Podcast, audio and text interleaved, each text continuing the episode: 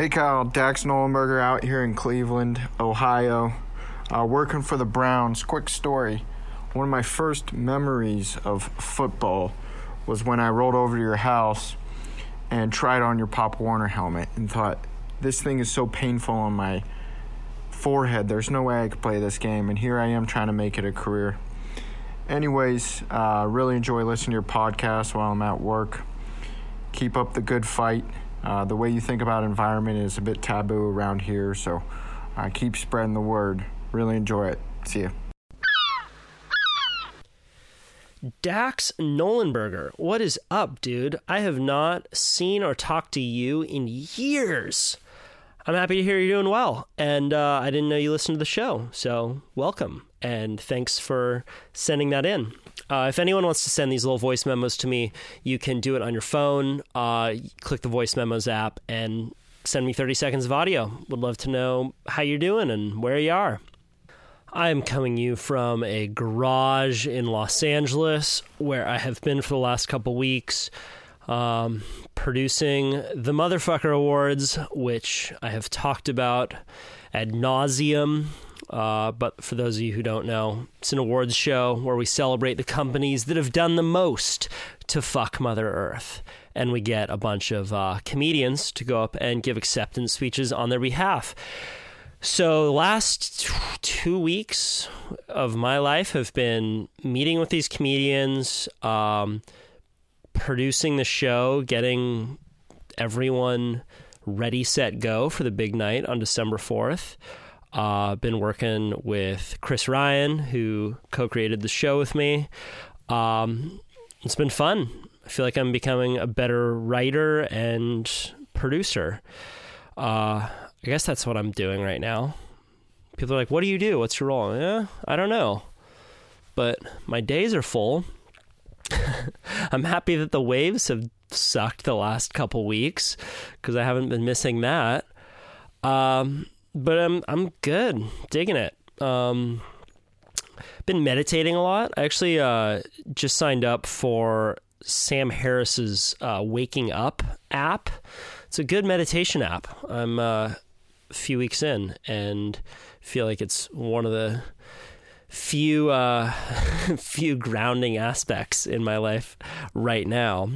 But uh, it's coming together. I'm excited. Hope to see you all there. Um, and that's it. You can still get tickets uh, at themotherfuckerawards.com.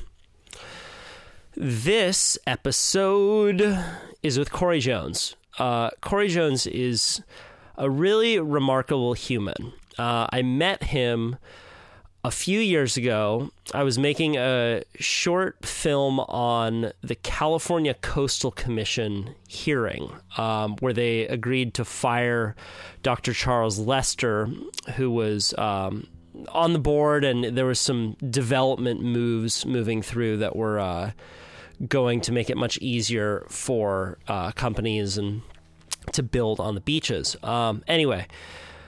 I was interviewing people and I just stopped this kid randomly. I was like, "Hey, uh, do you can I interview you for this film?" He's like, "Sure, no worries. My name's Cory Jones."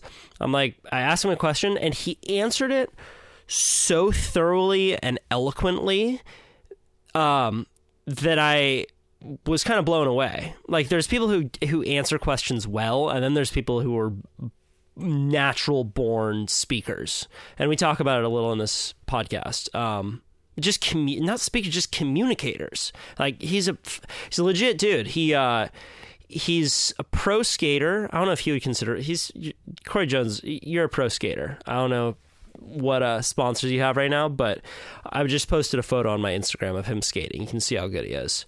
Um, and he is very involved with uh, plastic uh, pollution issues in San Luis Obispo. He's kind of headed up uh, this organization. He talks about it a bit more. Um, to take this issue on, and uh, he's a cool dude. Uh, his organization is called One with Nature, so you can check them out. Uh, and with that, I hope that you enjoy this conversation with Cory Jones. Kyle Thiermann here. I'm in Cape Town. I was the only journalist in northern Nigeria. Not an adventure until you get lost in Tijuana. If you get caught inside by a giant wave, you feel really alone. I love the adventure of waking up and not knowing what will happen and that being my job. I'm standing at a desert oasis right now. A lot of tourists don't see this part about Bali. Smiles and thumbs up. Thumbs up.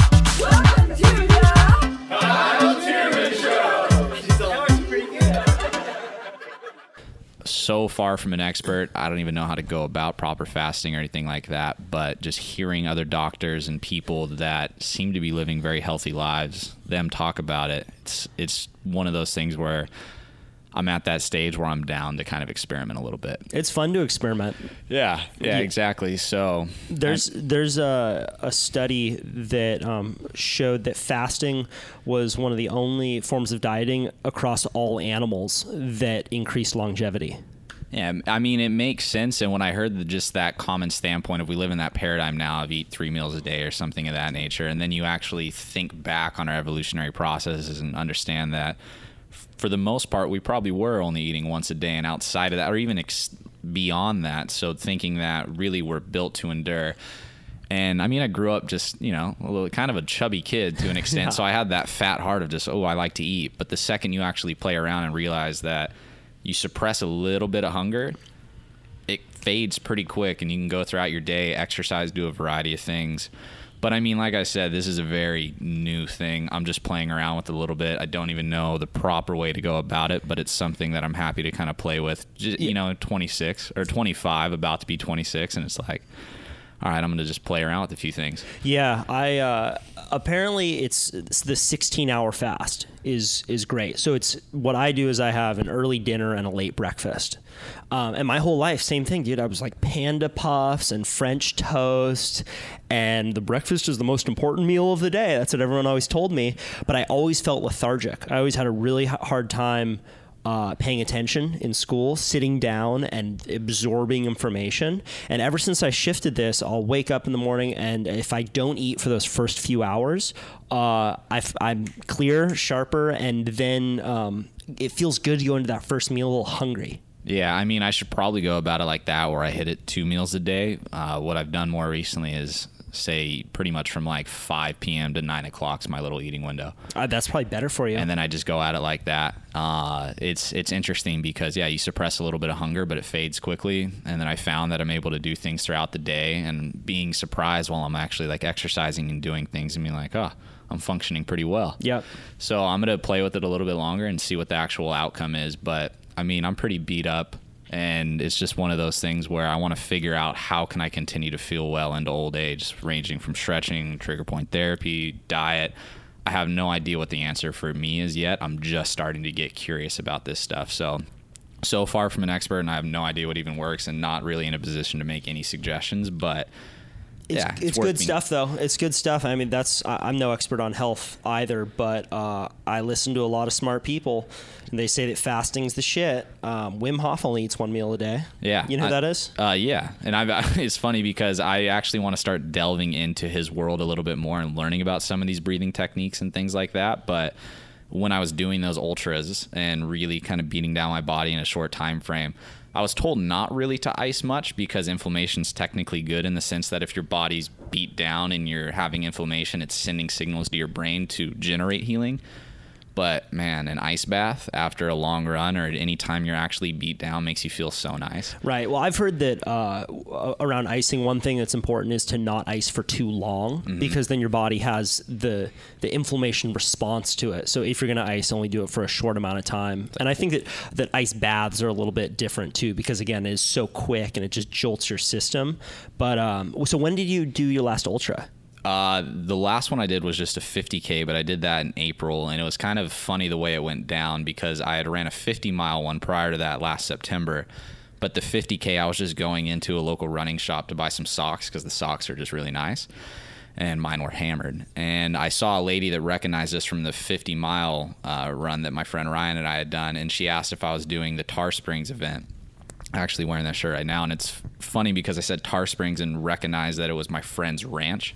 Who I'd been running with like just a little bit, nothing super serious. We're Where's Star like, Springs? Star Springs. uh, Huasna Valley. Okay. It's just a little valley kind of east of Arroyo Grande. Really beautiful, not really known at all, but he has a few thousand acres out there. His family does. And I was running with him a considerable amount. And then I followed up with him, like, dude, you have an ultra going on in your ranch and you didn't tell us about it? Like, how's that a thing? And he's like, yeah, I think my cousin's organizing. I don't really know what's going on. So uh, I asked him if we could do it for free. That just wasn't a thing. So what ended up actually going down was I put it on him because he'd never run further than I think like 15 miles or something like that. And I was like, let's do it. It was only a month out, and uh, we just did it the following week. So it was just him and I, and then one other guy that works at like the gym I go to. That's this older dude that's always like putting out motivational content uh, on his Instagram and stuff like that. And I put it on him. I'm like, you always talk about wanting to get outside of your comfort zone. And he was he was an old like football player at Oregon and things like that. And he was always talking about how he wanted to go into the military and maybe do like Navy SEAL stuff. And I'm so I just put it on him because he had just heard that David Goggins podcast. Yep. You know the, the Joe Rogan one where he's just like, fucking take souls, that guy. And uh, when I put it on him, he just recognized that he couldn't not answer that call. So we all really only trained for about a month, nothing too serious. And then uh, my friend's cousin remembered the course for us, led us through the first half because it was just two large laps through the back end of their ranch. And yeah, we just knocked it out. So that was the last one we did. And it, it's kind of interesting because we ran the first half pretty much together. And then the second, we just kind of broke off and did our own thing. And I did not want to do the second half of it. And part of my mind was really lame in the sense that I'm like, oh, I'd already done a 50 mile. This is just a 50K. I thought I was going to skate the US Open too. That was something that actually materialized for me. And that was only like three months out. And it's like, do I really want a chance hurting my knees and my legs when it's like, skateboarding is definitely my priority in regards to my like natural love and passion my whole life. I've been granted this opportunity and I'm not really trying to prove anything. I've done something that's beyond this and I'm not well trained for this, but at the same time I put it on them and if I bailed, you know what I mean? That's just not. Well, that's the great thing about competition, man. I mean, you get you get some buddies, uh, and then you like start sending some little body shot text messages, like, "Yeah, you're looking a little flabby, Cory Jones. You're not gonna make it happen." You're like, "Motherfucker, I'm gonna do this." You got to get out there. So, I mean, yeah, it ended up we all got it done. It was pretty I was stoked for my friends. It was definitely a rough day, but yeah, we got it done. yeah. it's pretty hyped on it. What uh, and and what kind of training did you do to or nothing? You're Uh, at me. What kind of training did you do? I mean, a little bit of running, but it's kind of funny because that one, I just was like, all right, well, I've done 50 miles, so I can do 32. Sure. You know what I mean? It was like, all right, I'll, I will figure out a way to get this done. But the 50 mile one, I signed up for because I had just dislocated my shoulder. And then I ran into my friend that passed away. We talked about this on the initial podcast we Yep. did. I talked to, I ran into my friend's sister on a beach. We were the only two randomly. Struck up a conversation with her. I hadn't seen her in a long time. Asked her if her dad had tried to do it the year prior and said that he hurt his back a few days before and couldn't do it, but he was intending to do it again. And I just kind of naturally felt like, well, I can't really skate. I can't surf. I can't do anything at the moment. I've ran one marathon, even though it didn't go so well.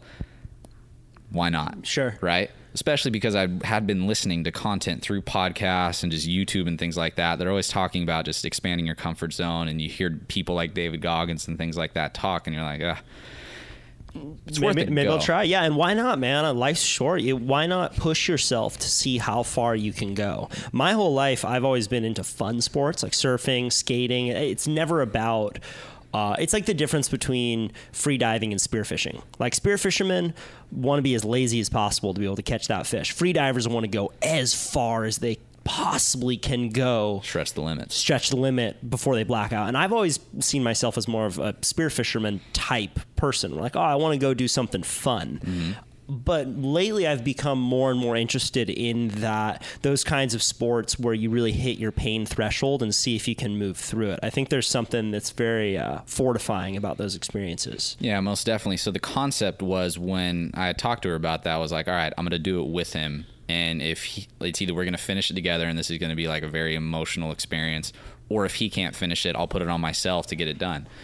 And it's exactly kind of what I did. So I think I signed up with 63 days roughly. And this isn't like running at all, kind of out of shape. Not out of shape, but, you know, fresh dislocated shoulder and just not running at all and then started putting it on. Got a little bit of IT band flare up, and then was kind of like, oh man, how am I going to do this? But then one of those brothers that you had on your podcast, uh, Ryan Higginbotham, who was uh, one of the two that d- did the Alaska to Mexico paddle, he just got back from a salmon season in Alaska, just kind of tapped out physically, but at the same time, we went on one little run, and then I think we ran about 13 miles, and at the end of that, I'm like, want to do the 50? You know what I mean? And then he was just like, fuck, dude, because I have a torn PCL in each knee right? So no surgery on those. Putting this challenge on myself with a short time frame. And he's like, if you're going to put it on yourself, I want the challenge. I'll do it too. So he signed up with 39 days. So having someone like him that we knew, we were just like, all right, Right. We're We- doing this now. Yeah, Yeah. you know it's going to happen. Do you, uh, what kind of recovery stuff would you do? So you, so you ice yourself? Would you do like IT band rollouts, that kind of stuff as yeah, well? Yeah. I mean, I saw a trigger point therapist that worked on me. You know what I mean? That kind of helped out. He had a chiropractor that worked on him after that paddle. That helped out significantly. He saw us the day before. Um, he actually taped him up and stuff like that as well. And then outside of that, just ice baths and rolling out. So I mean, not a whole lot because it's funny because I bought a book called Running Your First Ultra, and we're like, all right, let's see how we go about like a training schedule or anything like that. But the shortest thing we found was like 40 weeks.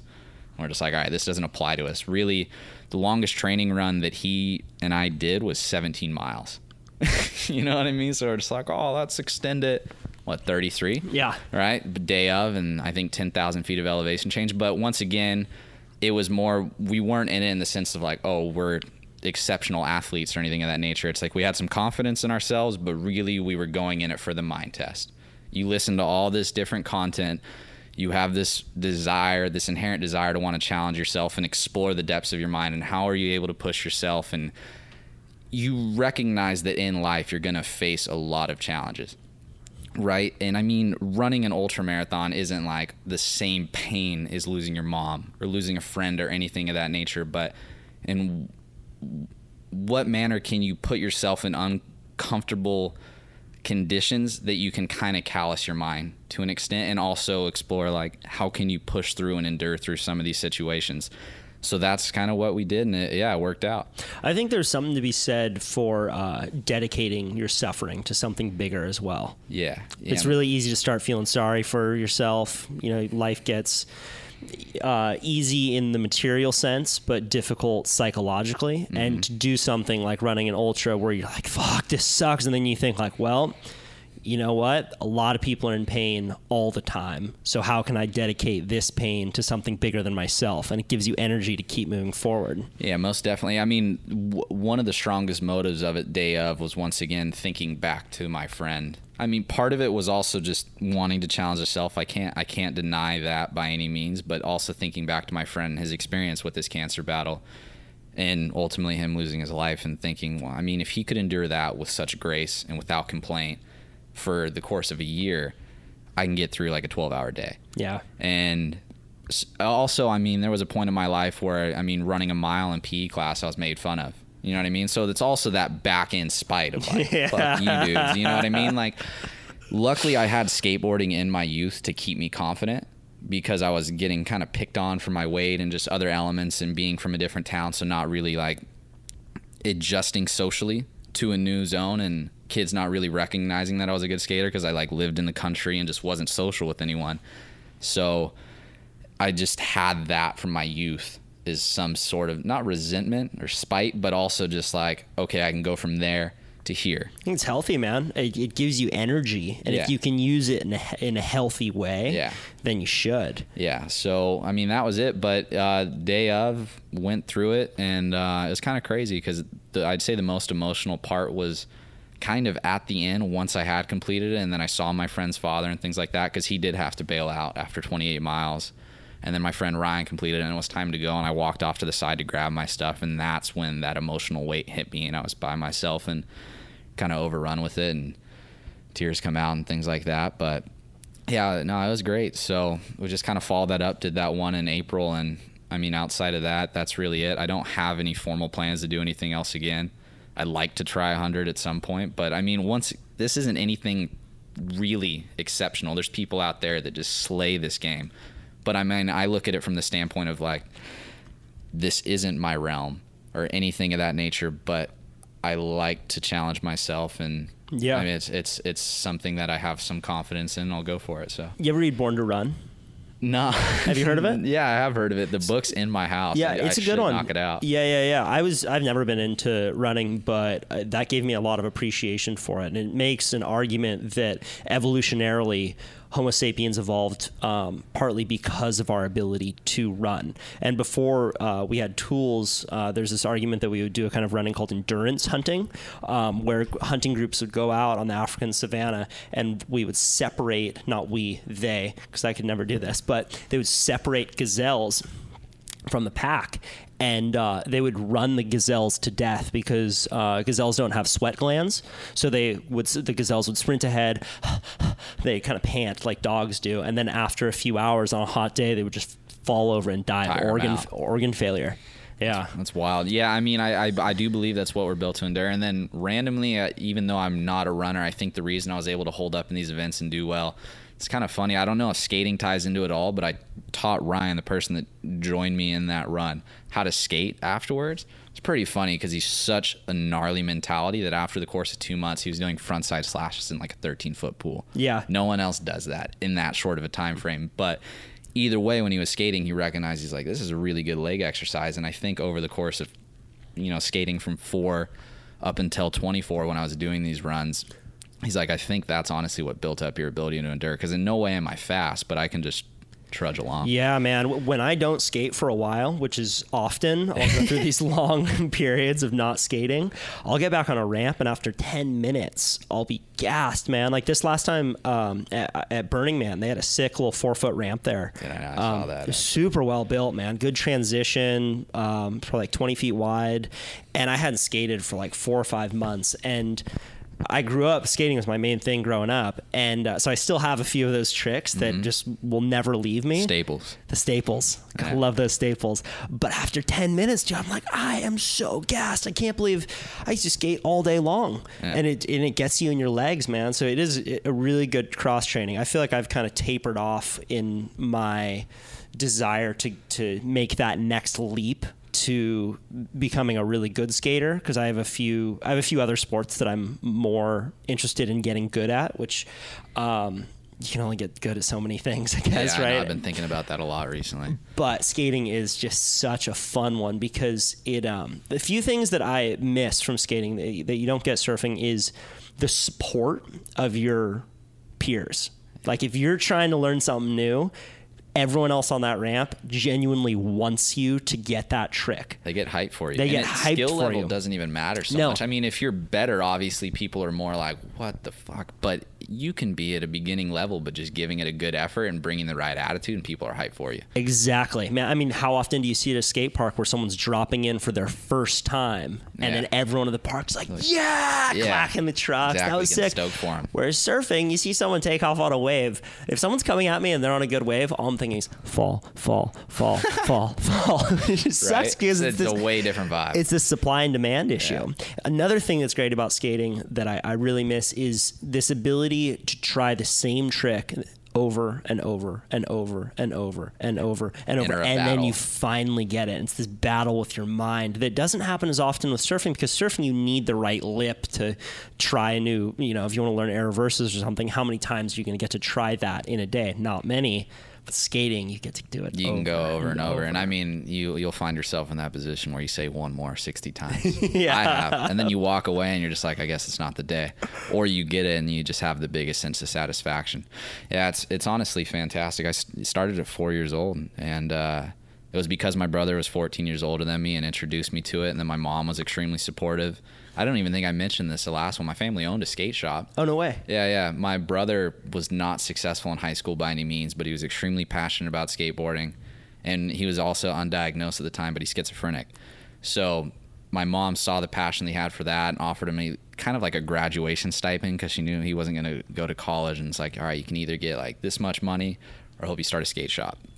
And uh, yeah, we started a skate shop. So your brother started the skate shop, My mom really is the one that like right? But Did it, g- helped him. Yeah, get so in there was five years of my youth, age four to nine, where I was just raised in a skate shop. I don't know if you saw that movie recently, mid '90s, no. but dude, it's worth checking out. Honestly, Oh, with alm- Jonah Hill, right? Yeah, Yeah, yeah, okay. almost to a T was kind of my childhood because my brother was 14 years older than me. He had friends that were in their 20s, and I'm going around with them when I'm like five years old skating. And then as he would go and do his things with his crew and I wasn't tagging along, I still had kids that when I was like seven, like 12, 13, that I'm going around town skating with. And it's such a diverse group of people, and everyone has their own back end kind of painful story, different economic statuses and things like that, but you unite through skating. And you don't realize that when you're a kid, but as you grow older and actually see the world for what it is and you reflect back on it and you see how it unifies people, it's pretty beautiful. Yeah, yeah, it is, and it's easy as you get older to um, start only hanging out with people that are into the same thing that you are, or only people who look like you do, and then all, all of a sudden it breeds this this segregation even if it's only in the mind where and one thing that I, I really like about you is that you continuously push into new circles like just what you're saying with running like hey this isn't my crew but i'm gonna try it. This looks sick. Why not? Yeah i mean I, that that's an interesting thing that i mean i feel like in no way am i unique with that by any means but it's kind of interesting in the fact that i have so much love for the people that i skate with but i'd say that i don't really hang out with them that much and part of me almost feels bad about that to an extent but as you were saying there's only like so much time you really have and I find myself caught up in all these other pursuits and friends that I've developed through different dynamics in life. So, but it, it really has been a fantastic experience, and I'm so grateful to see everyone kind of pushing themselves. But yeah, I've always liked to delve into other things, and I I kind of touched base in that in the last podcast. I think my father just introduced me to a lot of outdoor activities in my youth that got me interested in that, and honestly, having that unhealthy part of my youth has also just gotten me interested in other physical challenges. Yeah. And it's interesting because you were also talking about skating and you said you can only be good at so many things. And more than anything else, I have this inherent desire to push myself with skateboarding, right? And you have the mind's a beautiful thing and the fact that even if I don't skate for six months because I tore something in my knee or I dislocated my shoulder, I'm skating in my mind, driving around in my car, envisioning things to try when I get back. And I feel like those synapses or whatever the proper term is are still firing in my mind. And there's just so much muscle memory that you can come back and learn so much in such a short time frame. But I'm also at that age of 25, about to be 26 in a week, battling that line of like, all right, well, I've rolled my right ankle probably like 15 times at this point. I have a torn PCL on my left knee, one on my right knee uh, dislocated my left shoulder with a torn labrum, dislocated my right shoulder with a torn labrum, um, have like a dent in my right hip, little calcium deposits, Oh, and yeah. all this stuff, a, hemato- a permanent hematoma in my right arm. As I describe this, it sound like a broken man, but in in no way am I really. It's also just like if you really try and continue to push yourself, what do you give to it? You know, there's a fine line because, yeah, I'm I'm I'm kind of battling that right now, just because I came back from my shoulder dislocation, skated for about two weeks, and was like, ooh, right back to it. And then I somehow rolled my ankle in a manner where I probably should go and get an X-ray because it's a month later and it's still swollen.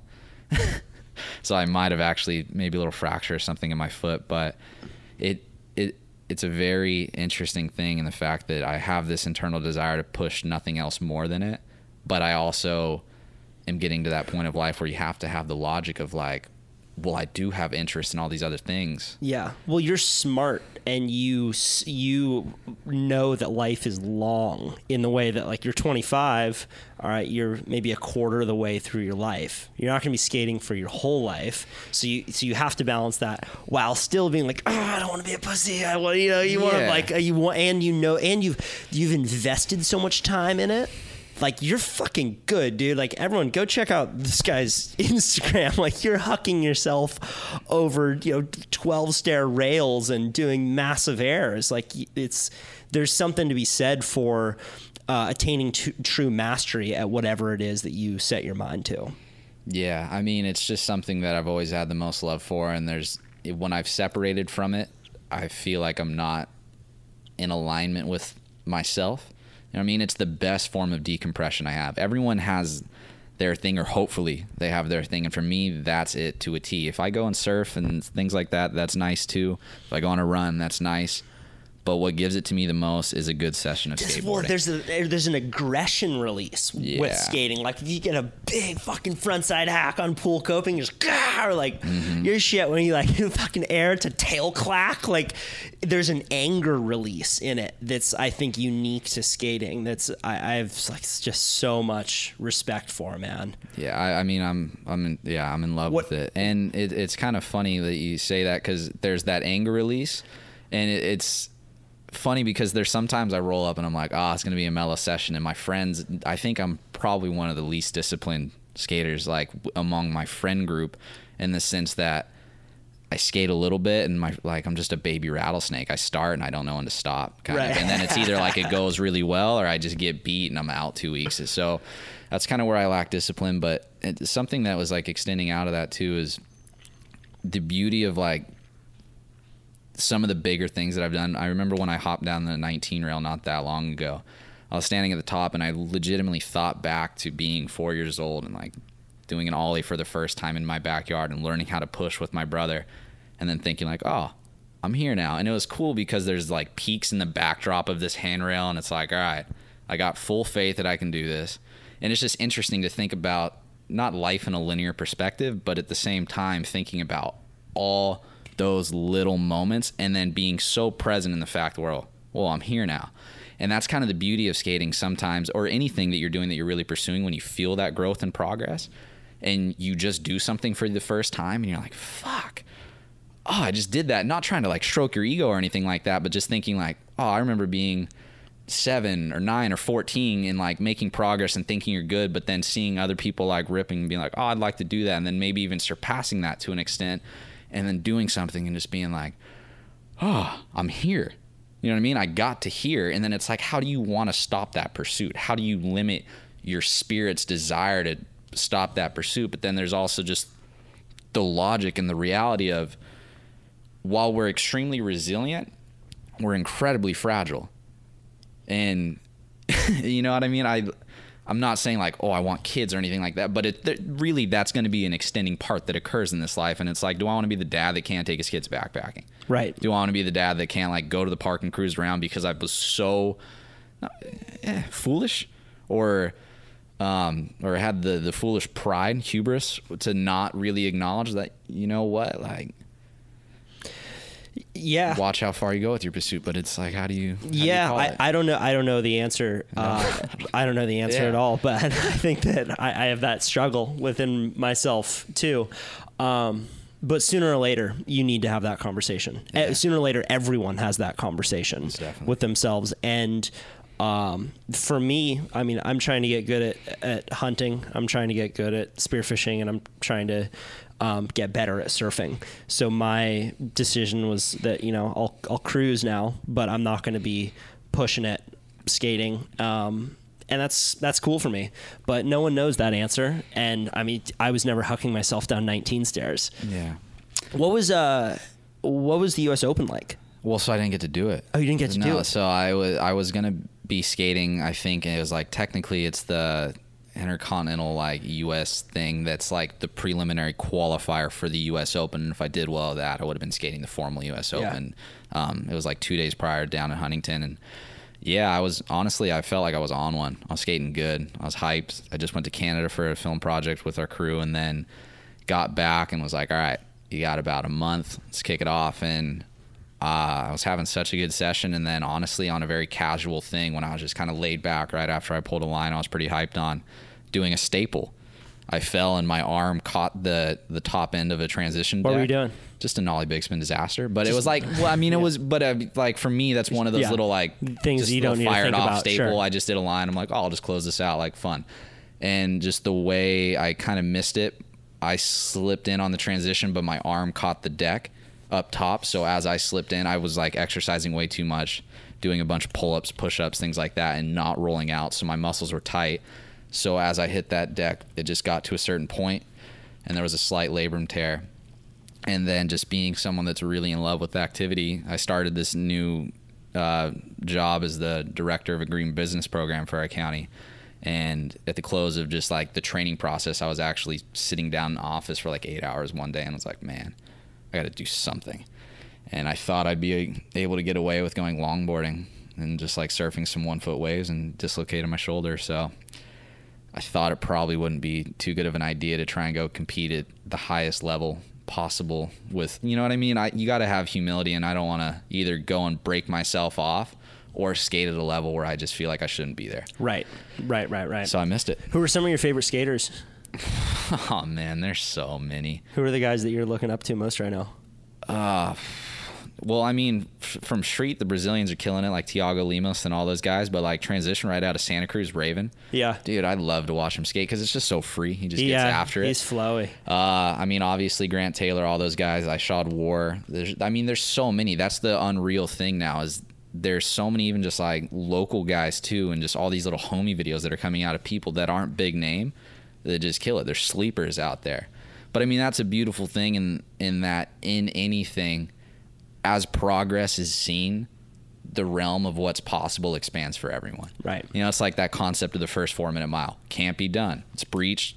High schoolers are doing it Yeah. right Right. and it's and that's kind of what's going on with skating and my brother who was just street god in the 90s absolute This is your big brother? yeah yeah he's how i got into it and like what really kept me through it and i mean skateboarding like if my family was hectic when we were younger he would just take me out of the house take me like go street skating at night Right. it was a beautiful thing but he killed it but he's seeing some of these parts now and he's just like man it's a matter of time for someone kills themselves but then that's the other cool thing about it is there's so many different niches where it's like you don't have to really go that big but you can still just put together beautiful beautiful pieces of Yeah, that. that's what someone like Raven does. yeah right he just goes Gorgeous.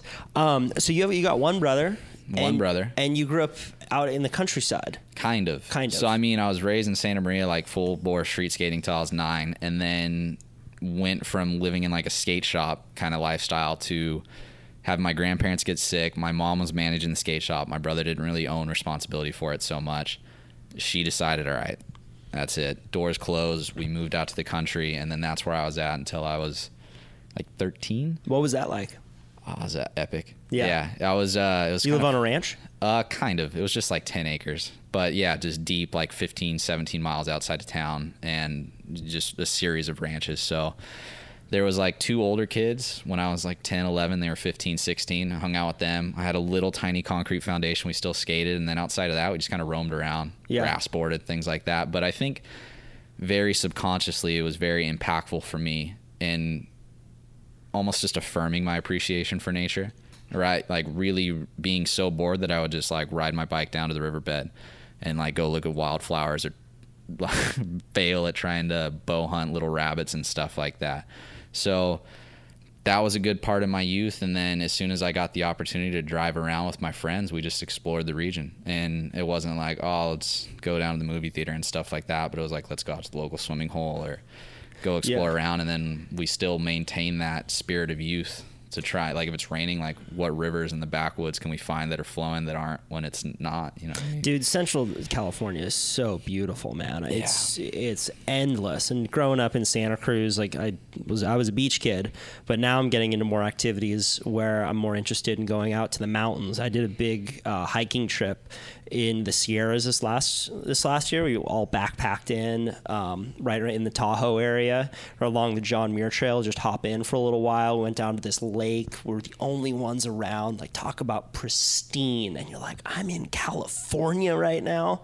It, you don't need to go very far to get really far out there. And I, I love that kind of stuff. Like people who, um, like my buddy Tyler Fox is super into this. He's a, a big wave surfer from Santa Cruz, but santa cruz waves right Santa Cruz Waves, Yeah, exactly. yeah. He runs that magazine. Um, but man, he's just put so much time into exploring our region, like all the little nooks and crannies, waves that aren't normally surfed, good dive spots, you know, between Santa Cruz and here, but you know, good hiking spots. It's it's really cool. I, I think that um, a lot of times, it, like the best thing that you can do is just to look at the nature that's right around you, because that's what you're going to be able to immerse yourself in every single day. and it's cool to get intimate with your home Yeah. right? Because I mean, there's a lot of people in this zone. Not to knock anyone by any means, but like slow life, and it's like, well, you. I feel like you only know the surface to Right. an extent, right? But you may not know what's around the corner. Yeah. If you just explore just a little bit more, a little off the beaten path, and find something, or like when it's really raining, my friends and I think like, oh,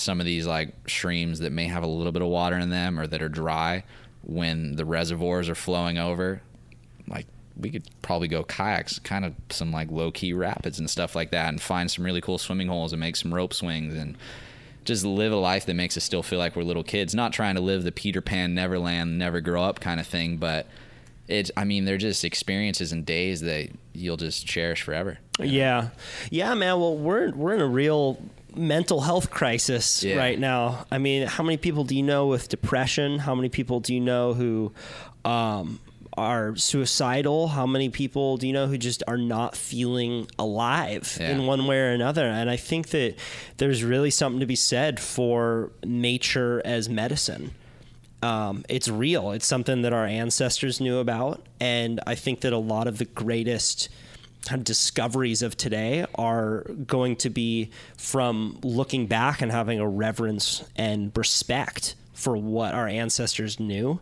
And I mean, we all we all know it, man. You get down to the beach, wash off a bad day, shit works. Most definitely. And I mean, I have those days too where I get so caught up or worried about, you know, you you have ambition, you have these desires, you have these expectations of what you can produce for yourself, and you get so caught up in that, and then away from kind of what the real world is by just, or not kind of what the real world is, but what the real world is, and simply getting out into the ocean or into the woods and fully just thinking like just engaging in it, and Yeah. it, it just does something for the mind, but and then also like i said when we were talking about earlier i think before we were recording it just the concept of like okay this is very important. What can i do to try and protect this open space? Or what can i do to try and you know just help our community be more responsible in these realms because i know the ideals and the attitudes are here and so many people care about this so what is it i or what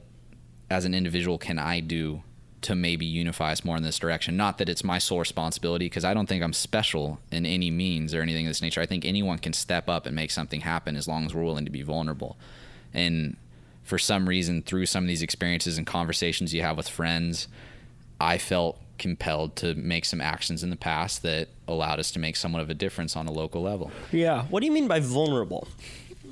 I like that. Yeah, I mean, in the sense that, are you willing to step up and face some of the criticism? Like, I'm, you know what I mean? I don't want to be known as the straw guy or the water bottle guy, but it's like you you realize there's a problem. And I mean, do I think they're the biggest problems out there? No, not by any means. But if you see something tangible and you believe you can make a slight shift, that if you follow that through or set a model for other communities to follow, that that can make some collective impact. Why not make an effort on it? And I mean, there's a lot of like you're talking about straws, you're talking about water bottles, you're talking about these single-use plastics, and it's like, I get it. There are far more significant problems facing the world, but if we could strike up a short conversation, make it persuasive, and get people to stand behind it and make a policy shift and actually make somewhat of a difference, it's like that's a worthwhile effort. But you also have to be willing to face that criticism. You know, Yeah. some people the one of the phrases might be like bear your burden, right? It's it's that concept first nihilism first everything matters, right? It's nothing matters, everything matters. And if everything matters and you choose to be the optimist at the same time, you got to recognize like, all right, well, I got to make an effort.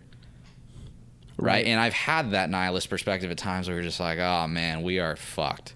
Right? And you really look at it, but at the same time, is that how you really want to see the world? And if you choose to step up and engage it, you recognize that you can. You can do some things and perhaps that might inspire someone else. And you don't know what the ripple effect of that is. And it's I think it's it's worthwhile. So yeah, bear your burden. Hey, David Go- David Goggins doesn't know who you are, right? Not he has no any he has no idea that he had that impact on you to change uh, your diet, and it's had a massive effect. So, I mean, the whole everything matters, nothing matters. You're never going to get to the end of that debate because every every interaction you have matters on one way or another, and no one person is going to. You are still one person, so tend to the part of the garden you can touch. And I think that when, when you're talking about plastic pollution, one thing that's been illuminating for me is that it's not just an oceans issue. Uh, like people frame the plastics issue as uh, an oceans issue. You know, it's the dolphins and it's the people who are you know Turtles. turtles. Got to save those turtles. But um, it's also uh, uh, an air pollution issue. It's also a human rights issue. You know, a lot of these uh, plastics. Um, the reason that they're so cheap is because of hydrofracking, because we uh, frack for methane, which comes out as gas in our stove, but a byproduct that also comes out is ethane. So that's poly polyetha- polyethylene, polypropylene. This- Probably, yeah. These are uh, the the bags, the bottles, the soda caps, all that stuff. So these guys are getting the fracking industry is basically getting free ethane as a result of of going from methane, which drives the pl- the cost of plastic down. Which then in the refineries, you know, there's air pollution around there. Normally in low income uh, areas where people then get cancer, your kids get learning disabilities, and you just keep following that stream all the way up. And it's no longer this issue that only impacts you know the coastal elitists who want their beaches clean. It's it impacts everyone. Yeah, it's the full process. Right. It, yeah, it's it's it's pretty incredible how far stretching it really is, and then how kind of disconnected we are from it, and and we feel good because there's recycling bins places and things like that. But when you really delve into the numbers behind it, I believe since the 50s, only nine percent of the plastics produced have been recycled. Right, Right. and, and that, that's a staggering amount when you actually consider it. And I, I heard that to an extent, trying to enforce licensing or moral licensing and uh, putting recycling and composting bins in make people feel more comfortable with consuming those kinds of materials. And people want to care and they'll see a straw or a, a cup or something like that like a water cup from any fast food or burrito spot or things like that and be like oh i can recycle this. And they feel all right about it but it's just not being recycled. And then i think it takes about $65 to recycle about a say a ton to process that and, but a lot of you know when you look at the base of cups like number three through seven the commodity value for those is anywhere from like 10 to 34 dollars and it's extremely volatile so it's not profitable by any means so yeah while it might be processed and go through the recycling plant it's just diverted to the landfill Yeah. right? And people don't think about that. And for the most part, I myself, it's kind of ironic because to an extent, while I've been a community leader on some of these issues, I'm not dialed in with every single thing that can and cannot be recycled. You just want to make somewhat of effort. You're not going to be perfect by any means. I acknowledge full bore I'm a consumer, which is funny because I'll be out with some friends and they'll get a drink and they'll have a straw and they'll be like, "Oh, this is ba- my bad, bro." Like it's not it's not that. It's just more like are you just try and make an effort. Right. And if every single person, even if you reduce it by say 50%, but you think about that scaled, significant. And I think when our community moved forward with it, I mean, initially we started with that effort to implement hydration stations, right? Eh, because you want to make it convenient for people to consume more responsibly. So now our city's implementing, I think, 20 throughout the city's infrastructure. You know, over the course of time, that might really offer a little bit of a mental trigger for people to be like, oh, I should bring this with me and consume a little more responsibly. Extending out of that, they decided to just get rid of all single use plastic beverage containers and even compostable ones at like city events and farmers markets and things like that, really trying to reduce the waste stream and all that kind of fell behind and the straw thing happened. And then everyone's fired up on that concept like you're trying to restrict my ability to consume. But the way in which we went about it was just shifting like the architecture of consumer choice by just saying it's just straws upon request. Hmm. So if anything could potentially save a business a little bit of money, consumer choice is still there, but then there's the issue of community education and having people fully understand it. And it was unfortunate because after we implemented it here locally someone from the state senate wanted to implement it on a statewide level but they structured it in a manner where the initial bill said i think you're going to get a thousand dollar fine or potentially six months in jail so then the game of telephone that extends out of that is ridiculous because then people are like you're going to go to jail for giving out a straw and it's like nah Right. that's not that's not what we're getting at. And straws themselves are not really that big of a problem. They're just emblematic of our just habits as a just a consumer society and single use plastics and being like, okay, this is something that really for the most part is entirely avoidable. Right. We'll leave it to consumer choice.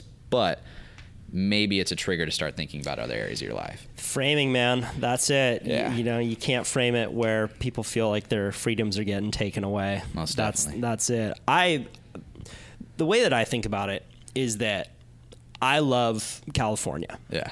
I love the United States. I am passionate about this country and I am passionate about all of the beauty that we have. And I think that protecting this land and this beauty is one of the most patriotic things that you can do. Most definitely. Most definitely, man. I fucking love our streams. I love our mountains. I love our beaches.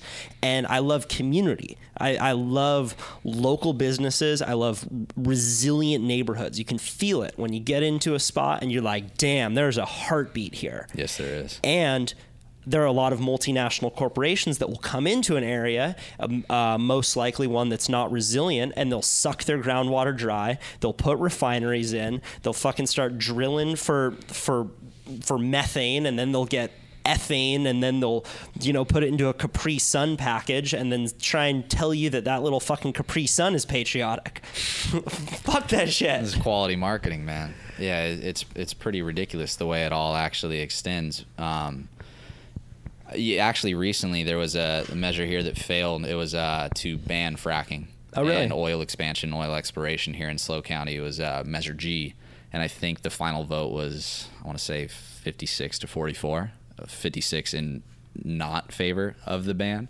But I believe the marketing money spent was eight million against wait 56% voted uh, voted against implementing it. So Oh, there okay. is no ban. Oh, there is no ban. Okay. At this point, continue or the the existing oil infrastructure is fine, and uh, the opportunity to explore for oil and implement fracking and things like that in our county is still possible.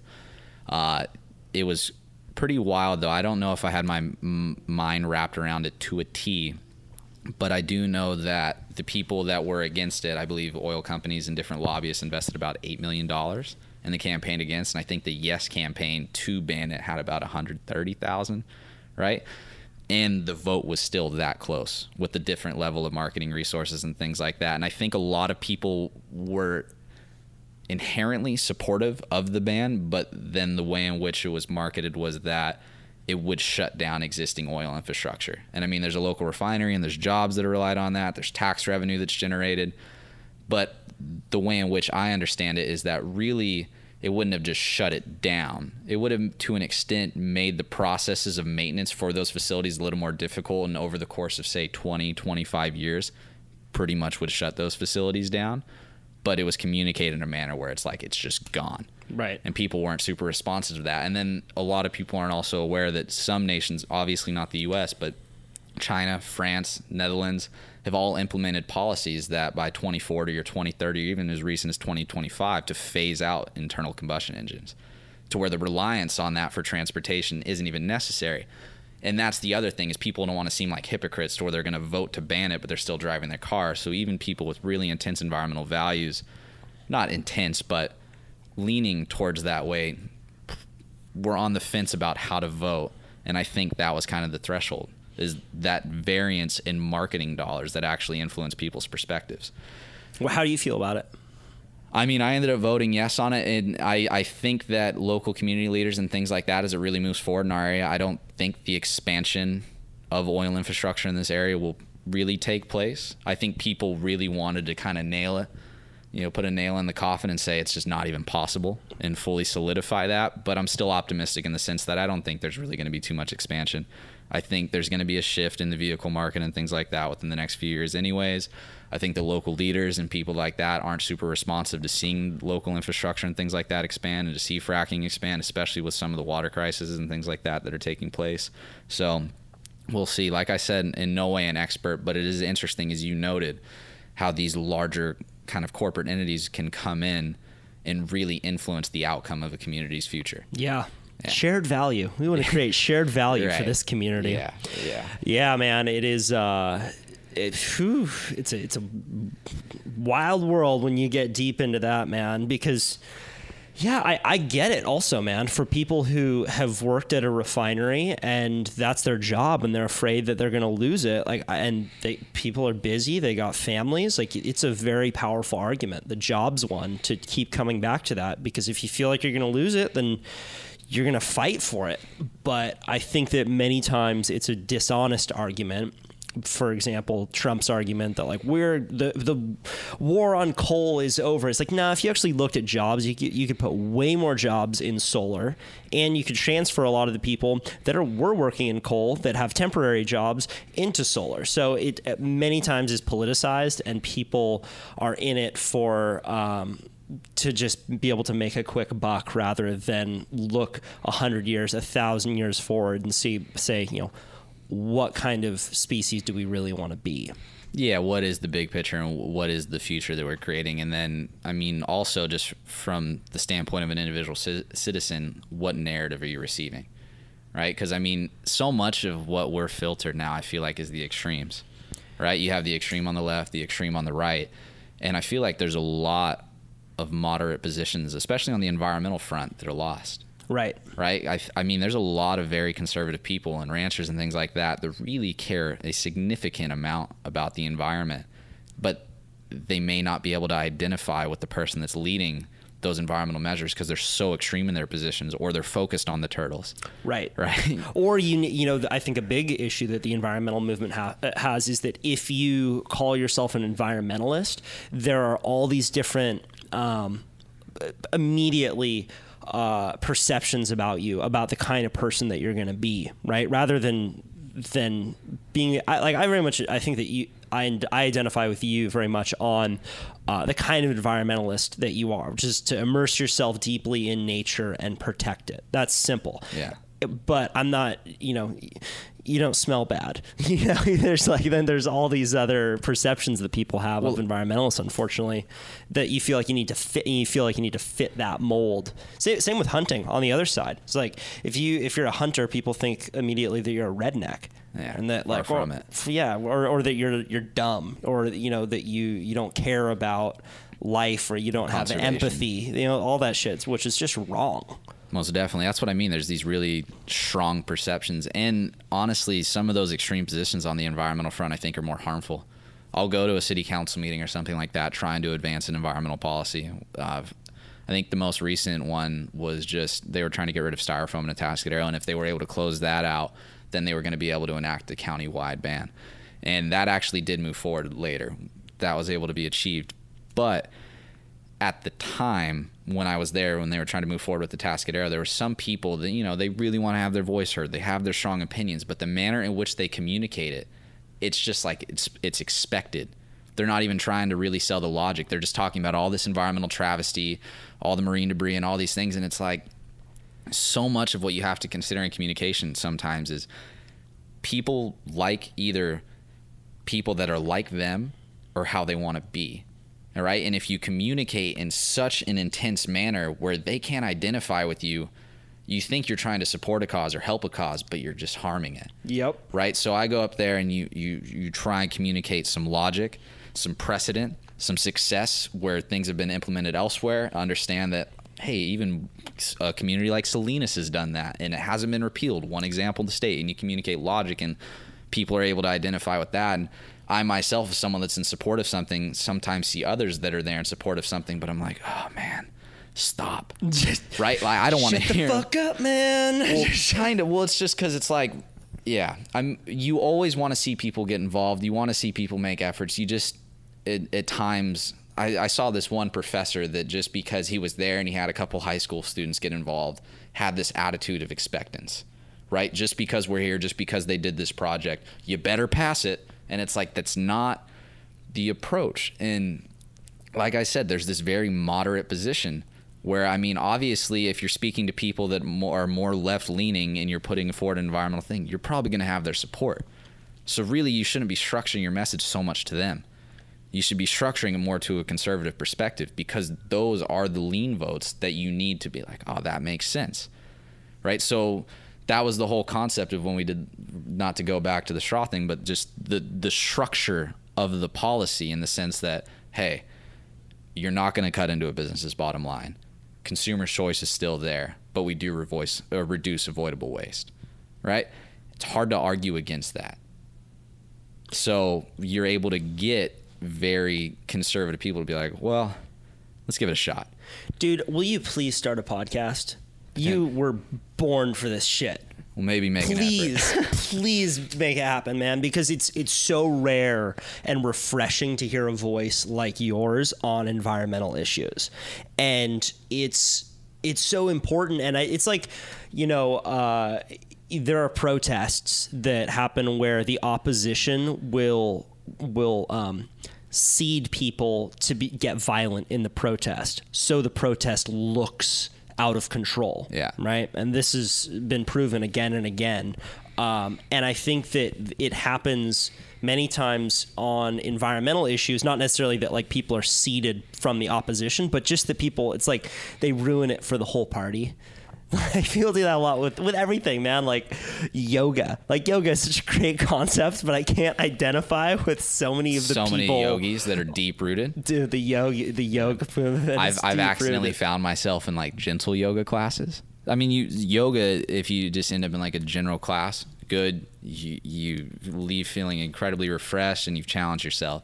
But I've accidentally found myself in like some gentle yoga classes where you're not really doing much, and a lot of it's just they're, they're talking to you and these things. And I've gone with friends, and I just have such a childhood tendency to just I'm that yeah no I'm no not puke but I'm just that guy that's like trying to contain his laughter Right. and I'm like man I need to get more mature and things like that but yeah I mean it's like I said people want to identify with people that they're either like or they want to be like and sometimes the representatives of these of these movements or the people that are the most outspoken it it scares some people that really identify with the outcome they want to achieve but it's just hard for them to identify with the manner that's in Right. which it's being communicated Well, here's the reason why I think you should start a podcast because uh, one of the issues it sounds like you are running up against is. Uh, the, the game of telephone and Yeah. messaging where you're like shit that was you know was miscommunicated and there was no nuance that was was communicated in the medium of Instagram or just from one person telling a rumor to another person but podcasting is this great medium where you can go deep into a conversation with someone who you may disagree with. And you can try and find common ground. And it's one of the few places where that's actually the goal. You can say well, all right well here's here's my perspective. Let's actually hear what your perspective is and maybe we'll come to some kind of under, understanding. Whereas if you look at like um, talk show talk show uh, like cnn crossfire or something the goal isn't to come to some kind of resolution. The goal is just to shout at each other until commercial break. So it gets you it gets you amped up, but it does nothing for unification, which is what we want. Like uh, the environmental issues should not be politicized. They should not be so controversial. This is the air we breathe, the water we drink, the land we stand on. That's something that everyone, whether you're red or blue or green, black, pink, should all at least care about and and and have the perspective that you're going to be here for maybe 100 years and then you're going to be gone so what impact are you having on this environment Yeah, most definitely. And I mean, there's just so many realms of people that realistically care about the outdoors and perhaps mellow messaging to make maybe make some slight increases. But once again, thinking of that scale makes a difference. And it's like you could even think about like the off road community. And it's like, all right, well, maybe if you just run some slightly smaller tires and get some better fuel efficiency, or how are you packing your trash? Little things like that to where people wouldn't even think about communicating to them in regards to like environmental messaging and or so much of what is communicated to them just right makes people write off environment like environmentalists. But really they have values that are responsive to it because where do they love to go? Right. right? What are the types of places they like to see? And you got to realize that there is a connection there. So yeah as you said it's just thinking about you're going to be here for a long time. What's the outcome you want to generate? You have to think about what kind of world do you want to leave behind because it, realistically you talk to every person out there what do you want to do with your life? Not everyone's going to have this one three five ten year vision. I don't right? It's kind of take opportunities as they come in maybe get more clear as life goes on but for the most part people are going to say you know impact the life of one person or just make things better for my community. Just have the world be a better place because i was here. Yeah. Right? And you can really, if you think about all those little actions, that's what you're doing through just making these little shifts. And it, you, no one that's listening to this can see it, but you know, you have you're heading in a certain direction. You make that slight shift, but if you follow that new direction through over the course of a year, five years, 10 years, completely different place. Right. And that is the perspective that you hope more people can resonate with. And once again, there's just so many extremes that I think people just write it off. Yeah. And it's unfortunate because I myself, as a result of pushing some of these policies, I think I'm identified as someone that's like perhaps really intense about this stuff, but I'm not. You know what I mean? Like I said, that's how people see me with like they'll have a water bottle or they'll have a straw and be like, "Oh, sorry, dude." And it's like I don't really care. Right. But I mean, at least you're thinking about it now.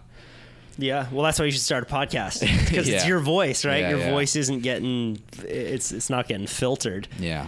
I think you'd be so good at it, man. Uh, what's the what is the job that you start have now with uh, the city? Uh, so it's actually not through the city. It's that's part of my job right now is to find a, a resting place for it.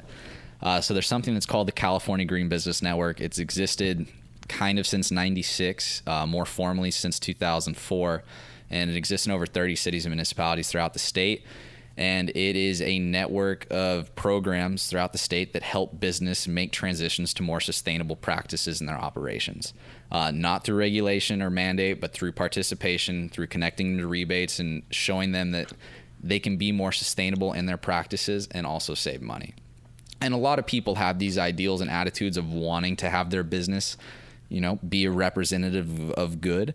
And then we're just giving them almost an audit that actually sees pretty much the full scale of their operations from energy, from transportation, from uh, wastewater, water conservation, just f- solid waste, everything, and then just saying, hey, here's some practices that you can implement. No business gets uh, like certified as a green business in a uniform way. There's some core measures they have to comply with, and then a long list of electives that they can pick and choose and see what's most applicable to them. But what happened with my position is the county was awarded a grant and then our local community college was able to match it. So I was hired in June.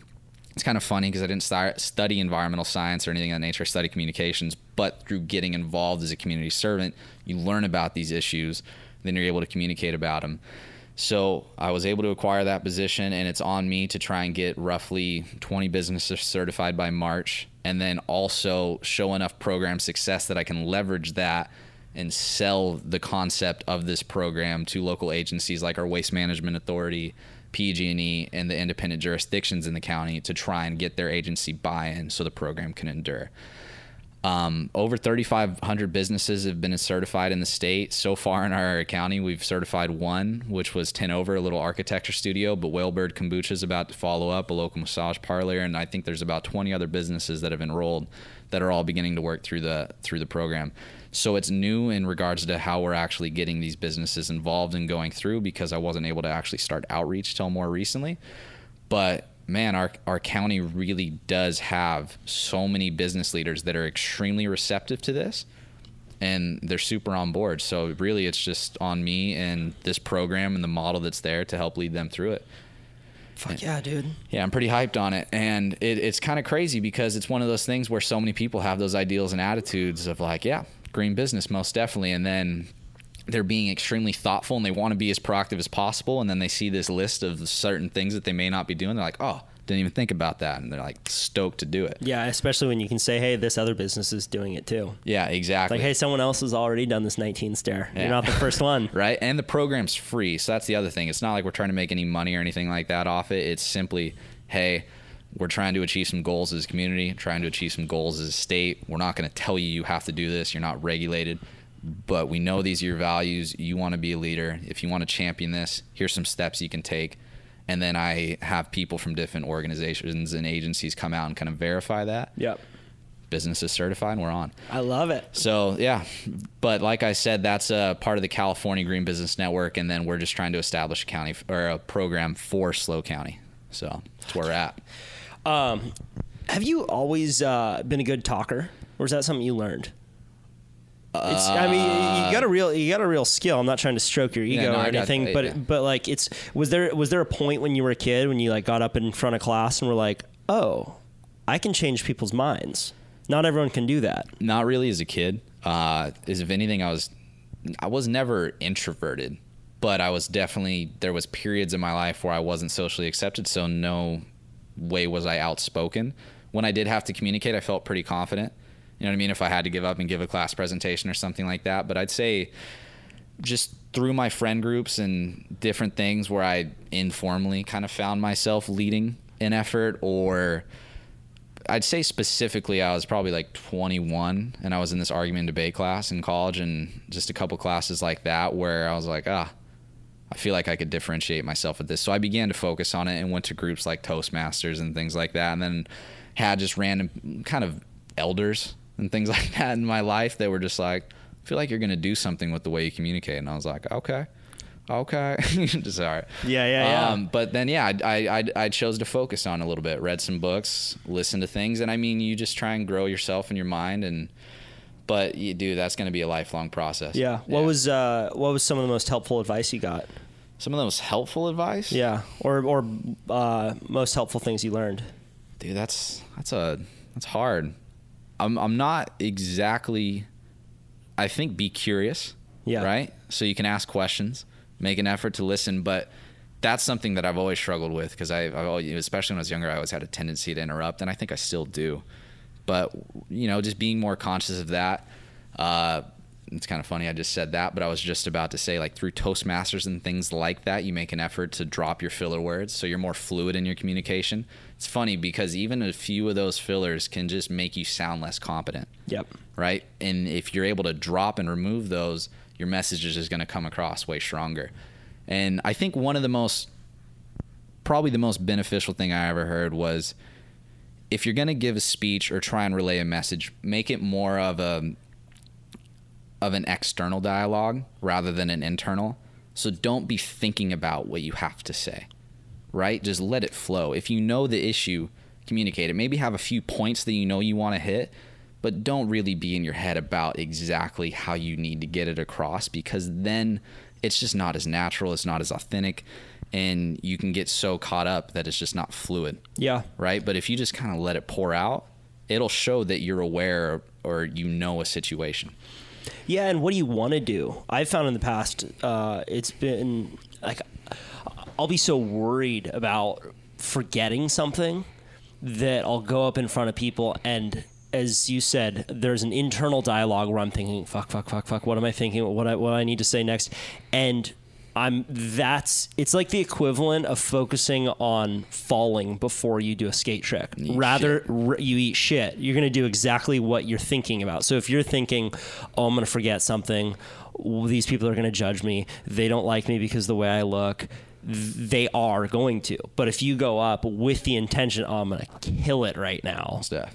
You can forget a few things and still do a great job because you have that intention. Yeah, exactly. Well, and if you're in your head, you're not connected with them. Right. You know what I mean? So there's just those are just those little subtleties that make a difference, right? You don't have to have this word to this word to this word. It's more just have an idea of what you're trying to relay, know it well enough, and then realistically, if you engage in that kind of practice often enough, it just like anything, you're just going to get a little stronger at it. One thing that I do that was huge for me is whenever I would go up uh, in front of people, um, I would think to myself, "I love you."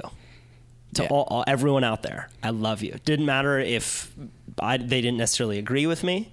I would have that thought, "I love you," and and it's a powerful uh, mindfulness technique to just go to everyone in that you come into contact with in a day and have that little thought, "I love you." Because it, it does something to shift the way that you you speak and does something to the tone of your voice and i find that people who who I, that who told me that man i'll think of it but it was it's it's a good one to, to You're just not doing. as scared of them. yeah exactly right? Because there's that sense of connection, and there's the sense of if you love someone, really, you're trying to be of service, trying to be of value, right? And I mean, there there's other things out there, and there's those little inspiring quotes where it's just like, I try and remind myself, all right, really, I don't know exactly what I'm going to do with my life, but the core things like try and be of service to your family, your friends, your community, right? And if you kind of have that as a guiding principle, or there, there's that quote by Martin Luther King that's uh, that's pretty powerful too. It's like, all right, you might not be famous, but like, not everyone can be famous, but everybody can be great because greatness is determined by service, right? So it's, I think if you begin to focus on things like that, I don't know, your ability to communicate, you're just going to be engaging with people. I think it just naturally grows. But I, I'm, I'm, yeah, I'm not, I'm not quite sure. And I honestly, I think I can polish it a lot more. So 10 years, 20 years, we'll see where it's at. Get a podcast. You'll Get make that happen. Yeah, right. Exactly. I'd Uh, be stoked to talk with as many people as you have and the the, the caliber of people. It's fun, man. It's fun to sit down with someone and be like, "Woo, you've really thought about this," Yeah. and and to, I mean, I I am constantly the idiot in the room, and it's great. It's it's a humbling experience to sit down with someone who's you know a, a NASA scientist and have spent their whole life. Um, creating code for the rover on Mars. I know it's unreal. I was actually chatting with my girlfriend about that yesterday. I was kind of browsing through your podcast. I listened to a good amount of it, but there's also some I miss, and I was just like really looking through the guest list, and I'm like, oh man, It's fun, man. all right. Well, I well I hope I can offer something. dude um start a podcast and you could co-host a few with me so That'd be- we could get some some numbers to yours Yeah, that'd be sick. the I'd be- offer is open I'd be stoked to do that, and we'll just see how we brand it and all that. But I mean, if if there's anything that I can also really offer to people that are listening this, listening to this, is that if they have those concerns about wanting to do something for their community or lead effort on environmental front, there will be moments where it could be discouraging, but they'd be surprised that they can get something done. And once again, if they can really structure their messaging to be more on the moderate perspective, they'd be surprised how well that resonates.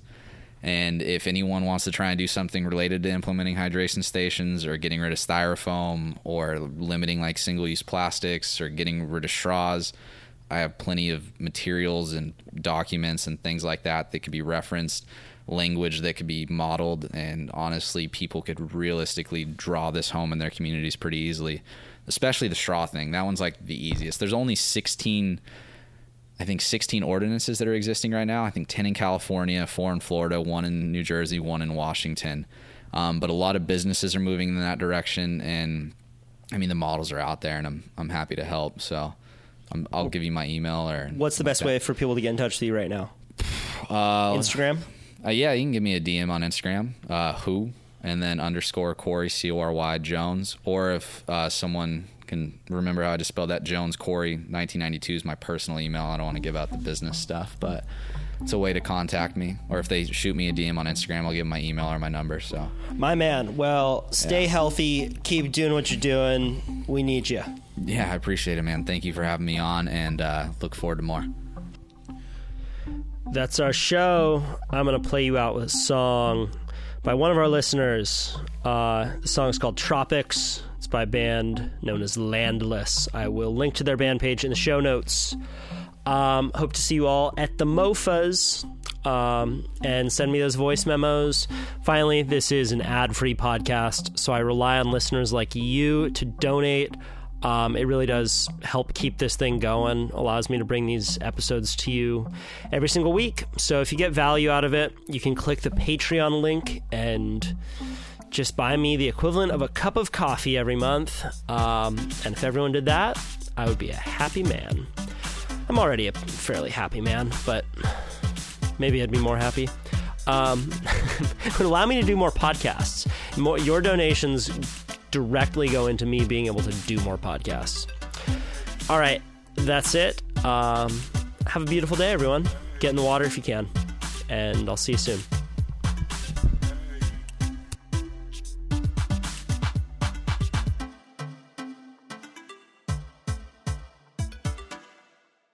Well, I told you before, this whole island is full of those foolish old stories and superstitions. You mean like the idol we found? Hey, you guys don't really believe that, Chaz, do you?